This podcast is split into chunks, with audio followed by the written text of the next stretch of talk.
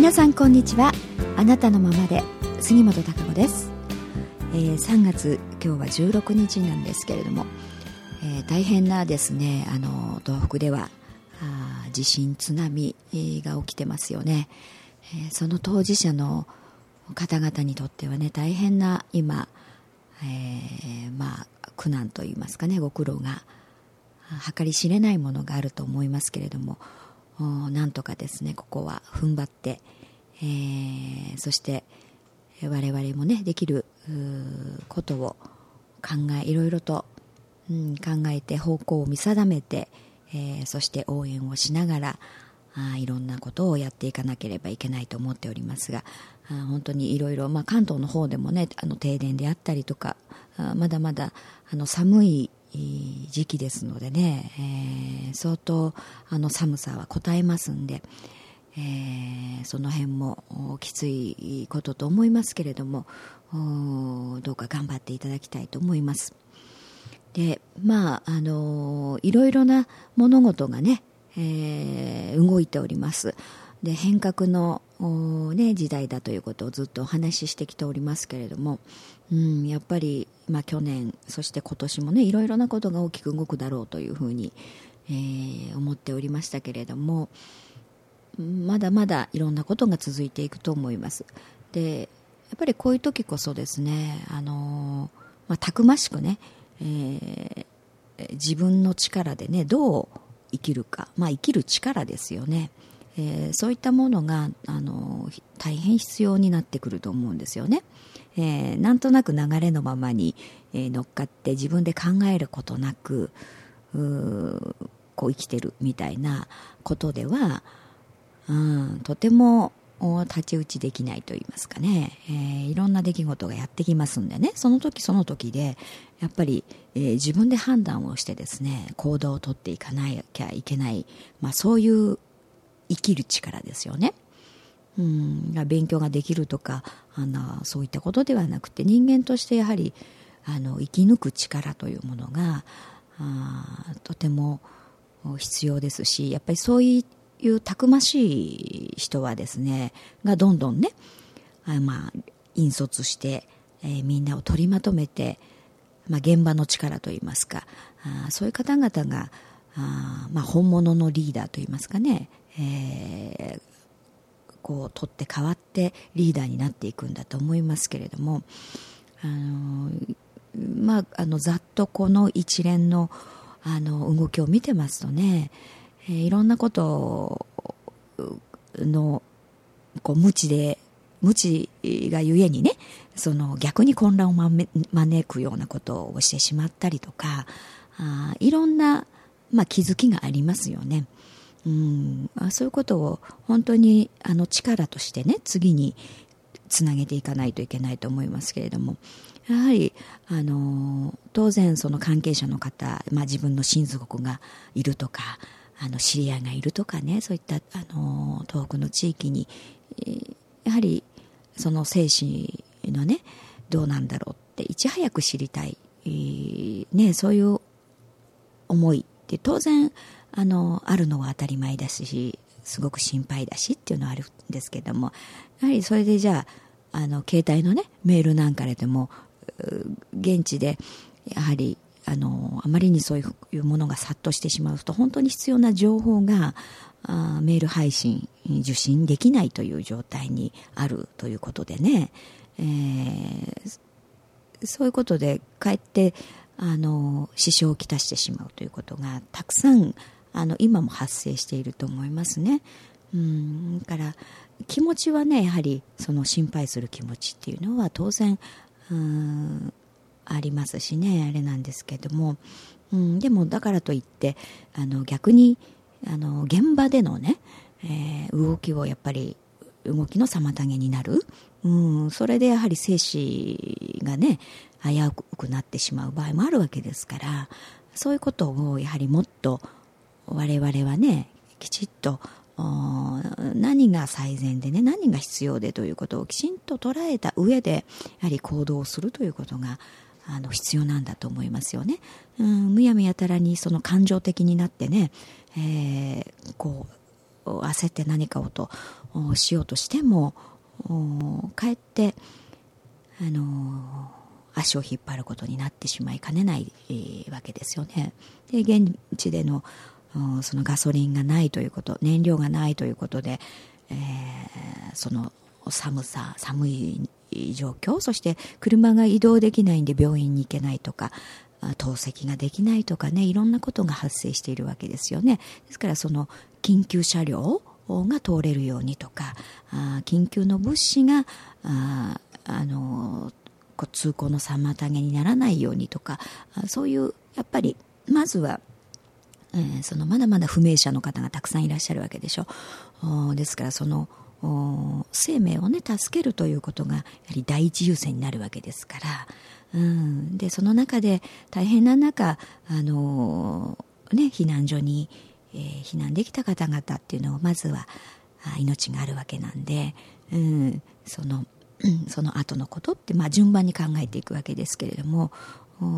ですから、何かをしたい、でも、何もできないから歯がゆいという思いっていうのをね、当然あると思いますが、だけどやっぱり何が一番、そこで優先なのか大事なのかっていうところを捉えないと、結局はそれ自分が心配だからというかな、自分がドキドキして落ち着かないとかね、それは自分の満足になってしまいかねませんよね。だから本当にそこではその判断を待つとかね、次の、じゃあもっと何か被災地に入れるようになった時点でのね、できることのために何かを準備するとか、いろいろなその時その時で、一つはその待つということ、でもなんとか多くの方が無事でとか、祈ることはどこにいてもできるわけですよね。ですからそういうことであったりとか、なんかね、車で行って助け出してあげたいとか、そういう親族の方もいらっしゃるでしょうけれども、まだそこの時期まで至ってないという今の現状というものもある、その現実ということですよね。その今の現実ということを的確に取られて、何が優先でという、そこの視点に立って、全体を見るということをしないと、かえって混乱を招いてしまうことに、なりますよね。やはり、その現場でどう動くかっていう、そういう自力で動くという力がやはり求められるんですよね。で、これくらいの規模になってきますと、当然、その誰かが助けてくれるということにはいきませんよね。当然、その助けたいくてもその現場に入れないとか、自衛隊でも警察でもそうですけれどもね、いろいろ、そこに至るまでに時間がかかるわけですから、じゃあそれまでにどう避難するのかとかね、どう寒さ対策をするのか、いろんなことがね、やはり自分で、考えて、そういう知識というかね、知恵というものを持っていないと、何か待つだけになってしまうというのかな。で、待っている間にどんどんやはり衰弱していくわけですしね。だからそこでの自力で生きるというたくましさが必要になってきますよね。ですから実際にそういう例えば地震であったり津波とか、今までに経験をされたことがある方は、やはりその動きが違うと思うんですよね。何が必要でとか、ですからもし次に、そういう地震があった場合に何を準備していればいいのか、何が一番やはり必要なのかなんていうことも、的確に捉えているでしょうし、どうその瞬間にね、どう動けばいいのか、例えば火災が発生した時でもね、どう動けばいいのかって、ありますよね。煙なんかだと下の方にやはり煙は下の方か上かね、巻き込まれるってありますよね。大体が煙でなくなるって言いますからね、煙を吸い込んで動けなくなるというか、ですから、じゃあ煙を吸わないために姿勢を低くね、して、例えばビニール袋でもね呼吸ができるようにするとか、いろいろなそのちょっとしたことちょっとの違いがやはり命をね、救うということになるっていうことたくさんあると思うんですよね。ですから誰かがやってくれる、待ってれば助けてもらえるというかね、あとはいざそうなった時にどうしていいか分かんないっていうかね、なんか誰かなんとかしてみたいなね、それではもういろんなことがね、やっていけない時だと思いますね。いつ本当にまたどこで、このような地震があるかも分からないし、それが例えば多くの箇所で発生したらね、当然もう全部のところにすぐ、ね、助けに行けるなんていうわけにはいかないわけですし、だからその辺での本当に、正しい知識といいますかね、正確なそういう知識、情報、判断というものが非常に重要になってくると思いますよね。ですからいろんな情報がインターネットというね、便利なものがあって、それはいいんですけれども、逆に何かその間違った情報が多く氾濫してしまうということもあるでしょうしね、そういう意味ではどうが正しいのかってやっぱり自分で判断する力というものが必要になってきますから、そういうこともきちっと自分としてどうか、だから自分のこととして考えるということが大事なんですよね。何かをあった時に、自分だったらどう動くか、どうするのか、どうしたらいいのか、その時にそう考えた時に疑問点、何かしら、じゃあこういう場合ってどうなのかなって、疑問点が出てきた時に自分でそこのとこちょっと調べてみようとかっていうことをするじゃないですか、それが自分でやはり考える力だと思うんですよね。で、分かんないことはそういう時こう調べておけばいいわけですよね、いろんな情報を。そうするといざという時にそれが役に立つかもしれないし、それがやっぱり自分で自分の身を守るということですよね。誰かがやってくれるというそういう時ではないんですよね。ですから自分が自力でね、そのたくましく生きるということが必要です。どんなやっぱり気持ちはね、大変辛かったりいろんな思いと感情っていうのはなりますけれども、でも現実というのはやはり一刻一刻ね、刻々とやっぱりその現場ではね、ただその現状があるだけなんですよね。で、そこで時間が経てばまた次の現実がやってくるというふうに、淡々と進んでいきます。その中でどうしようって止まってられないわけですよね。ですからその的確なやはりそのね、判断、情報と、そして、その時どう自分が動くか、ね、動いたらいいのかっていうところを、で、気持ちもやっぱり当然たくましくと言いますかね、強く持つ必要があると思いますし、そういうのが生きる力だと思うんですね。でも必ずその希望とか捨てずに、じゃあどういうふうにね次を作っていくのかっていうふうに向かっていけば、必ず何かしらやはり次の兆しというものは見えてくると思うんですよね。その力というもの、自分の中のそういうエネルギーというものも非常に必要だと思いますしね。だから今回の場合テレビなんかをこうね、被災者の方々のコメントであったり動く様子なんか見てますと、非常にそのたくましい方々がね映っていらっしゃいますよね。自分も被災してるんだけれども、でもそこで、人道指揮を取ってね、いろいろ駆けずり回って、ね、段取りをしてなんていう方がたくさんいらっしゃいましたので、自分は大丈夫だからというね言って、やっぱり現場ってそうなんですよね。どうのこうのなんて止まってられないし、泣いてたってしょうがないしという、それが現実なんですよね。ですから現場とその何でしょうか、離れたところでの、ね、格差というものが、当然あって当然なんですけれども、やっぱり非常に違うんですよね。ですからその現場を分かって動ける人っていうものが非常に必要だと思いますよね。必要なこと、ね、必要な情報。だからそこにいかに、そことの連携をしてね、どう、リーダーシップ取って、やっていくかということが大事なんだと思います。ですから、国も当然ね、いろんなことで、全力を尽くしてというふうには、やっているんでしょうけれども、何かしらその、原発のこともそうですしね、どこかちょっとそのリーダーシップの取り方がね、本当に信頼していいのってクエスチョンがつく部分であったりとか、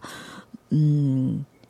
うちょっと連携の仕方が、ね、悪いんじゃないのって思える部分、いろんな部分があると思うんですよね。そういったことも踏まえて、今後どうね、その日本の国というものをね、どういう方向で、その再建をしね、作っていくのか、ね、復興していくのかっていう部分が、非常にそういうリーダーシップを取る人、ね、そういう視点から見て、そういう力のある人という、そういう視点で見られる方という、そういう人がね、リーダーシップをやっぱり取っていかないと、国全体としてはね、ダメだと思いますし、そしてやはりみんな国民一人一人がやはり、きちっとね、自分のこととして考えて、本当にこれから先、もちろん今のまだまだ現状ね、どうするかっていう部分のありますけれど、でももう当事者じゃない方々っていうのは、やはりそのこの先がね、本当にどういう方向で、我々は生きればいいのかということっていうのをもう、もちろんそういうことをずっと考えながら来ている方もいらっしゃると思いますけれども、でもまだまだ多くの方がそれほどね、頻迫していないとは思うんですよ。いろんな食料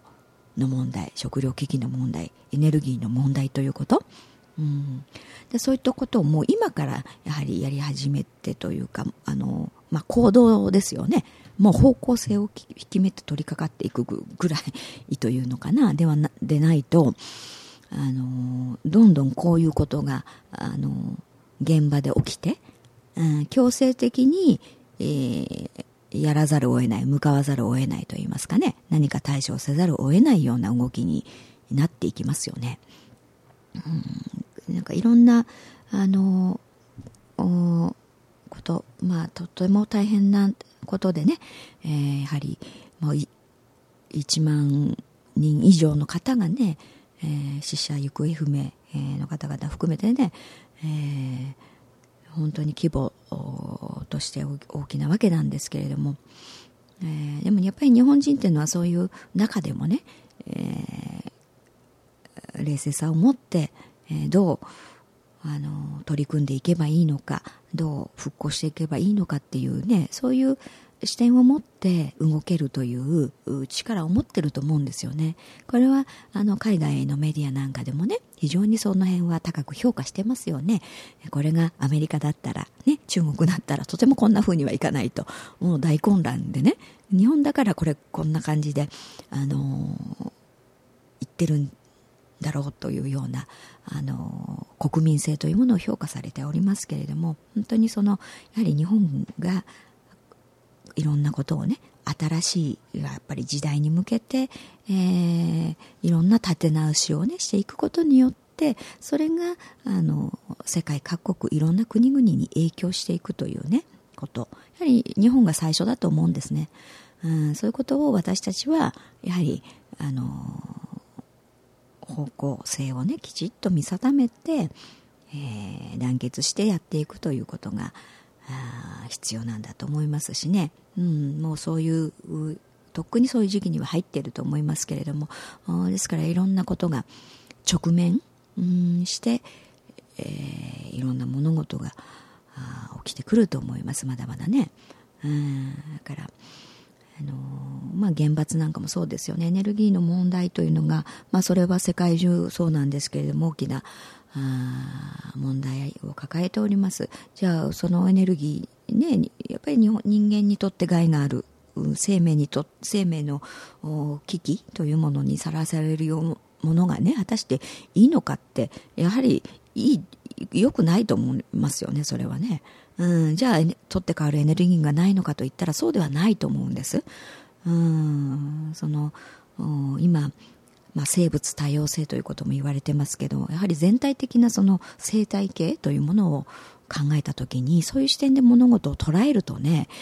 もっともっとエネルギーに変わるもの、そういう微生物であったりとか、現に、それくらいの開発はもうできていると思いますけれどもね、今のエネルギーにとって変わるものというもの、そちらをもっとそちらの方向性にもうこっち行くんだっていうふうにね、決めてどんどんリーダーシップ取って進んでいくということが必要なんだと思います。そういうものじゃないとね、やはりまたこういう恐怖にさらされることになるし、いろんなそのパラダイムシフトがね、物の見方、そういう捉え方の転換というものがどんどん起きていると思うんですね。ですから放射線があったようなところではやっぱり人間は住めないわけですからね。だったら、そこには住まなければいいというかな、軽く言ってしまえば、でもどっか住むところってあるはずなんですよね。そこにこだわらなければ、だから新しいところでじゃあ再建、じゃあ何をしましょうね。いろんな、やっぱりこういういろんなものの不足している、ね、食料不足であったり失業とかっていう課題がありますよね。そういうことだって、農業というものがこれからはとても大事だと思いますよね。そういう生態系にかなった農業というもの、そういうものをどんどんやっていくことによって、まずは食べられればね、人間ってそんなに争いは起きないんですよね。食べられてさえいれば。これがやっぱり食べられなくなってくると、当然暴動が起きたり争いが起きます。だからそういうのをちゃんと自分でのところで農作物を作っていく。そしたら輸入にもね、思いっきり止まった時に心配しなくていいという、燃料もしかりですが、そういったこと、本当に近い将来にそういった課題が迫ってきてるわけですよね。いろんなだからことが、この、地震対策、津波ということだけではなくて、この食料問題、エネルギー問題というところ、そういうことが大きく含まれてますよね。だからそういう視点から、じゃあどの方向にどういうものを使ってね、これからは復興していくのか再建していくのがいいのかというところをもうやるべきだと思うんですよね。そういうことを本当は国が、もっとどんどんやっていかないとね、変えていくということをしないといけないと思うんですけれども、でもそれもね、待ってられないわけですから。ですからやはり、一人一人、皆さん個々がね、何が大事でね、どういう方向に向かって優先するものは何で、ね、そういって自分で、生きる力というものを考えてね、方向を見定めて、いかないといけないと思いますね。とてもだからいろんな大変なことが、起きているさなかで、なんですけれども、でも確実にいろいろ全体的にはいい方向へね、転換、エネルギーの問題でも食料の問題でもやりようはあると思うんです。だからそちらの方向に転換しようとしている、いい方向へ転換しようとしているんだと思います。だけど物の見方ですよね。そこで、そういう方向に進むんだという見方でいけば、どんどん新しいものを作り出していくという、想像していく、ね、建設していくという方向に向かえるわけですから、希望が持てますよね。でも全てが、何もかも今のものがなくなってしまってね、もうないよっていうふうに見れば、ね、なんか壊れて終わりみたいな、それってとても希望も持てないし、不安しか終わらないしね、恐怖しか終わらないということになりますけれども、そのものの見方ではダメなんと思いますね。ですからどこを見てね、何を客観的に、捉えてね、どういう方向に行くかということが非常に大事なんだと思います。ですから見るところをきちっと方向性を見ればね、建設していく方向、ね、もっともっと次のものを生み出していく方向、次の世代を作り上げていく方向というものは確実に兆しもありますしね、出てきていると思います。それに向かって、進むか、でも逆の方向を向かうによって、自分の不安度、ね、というものは変わってくると思いますし、生きる力というものもやっぱり湧いてくるのも変わってきますよね。だから、これからどんどんそういうことをね、行動に移していかなければ本当に、いけない時代だと思いますけれどもね、そういうことを一人一人いろいろ全体的なね、客観的な視野に立って、今の自分というものをきちっと捉えて、今の起こっていることをね、そのいい気づき、そして知恵としてね、次に向かうという、そういう気持ちとね、意欲と意志を持って進んで、もらいたいなと思いますし、そうしていかなければいけないというふうに、思いますね。だから、まだまだいろいろな大変な状況、いろんなことが、物事が、のさなかではあると思いますけれどもね。から、今の自分としてね、何をすることが最適なのかということもね、客観的に、そういう高い視点に立ってね、考えながら進んでいけたらいいんじゃないかなと思いますね。次の、新しい時代にね、進むんだという、そういう期待は胸にしながら、今目の前に起きているね、いろいろなことっていうものをきちっと、捉えてね、怖がることなくね、進んでいきたいと思います。はい、では、そろそろお時間となりました。それではまた来週お会いいたしましょう。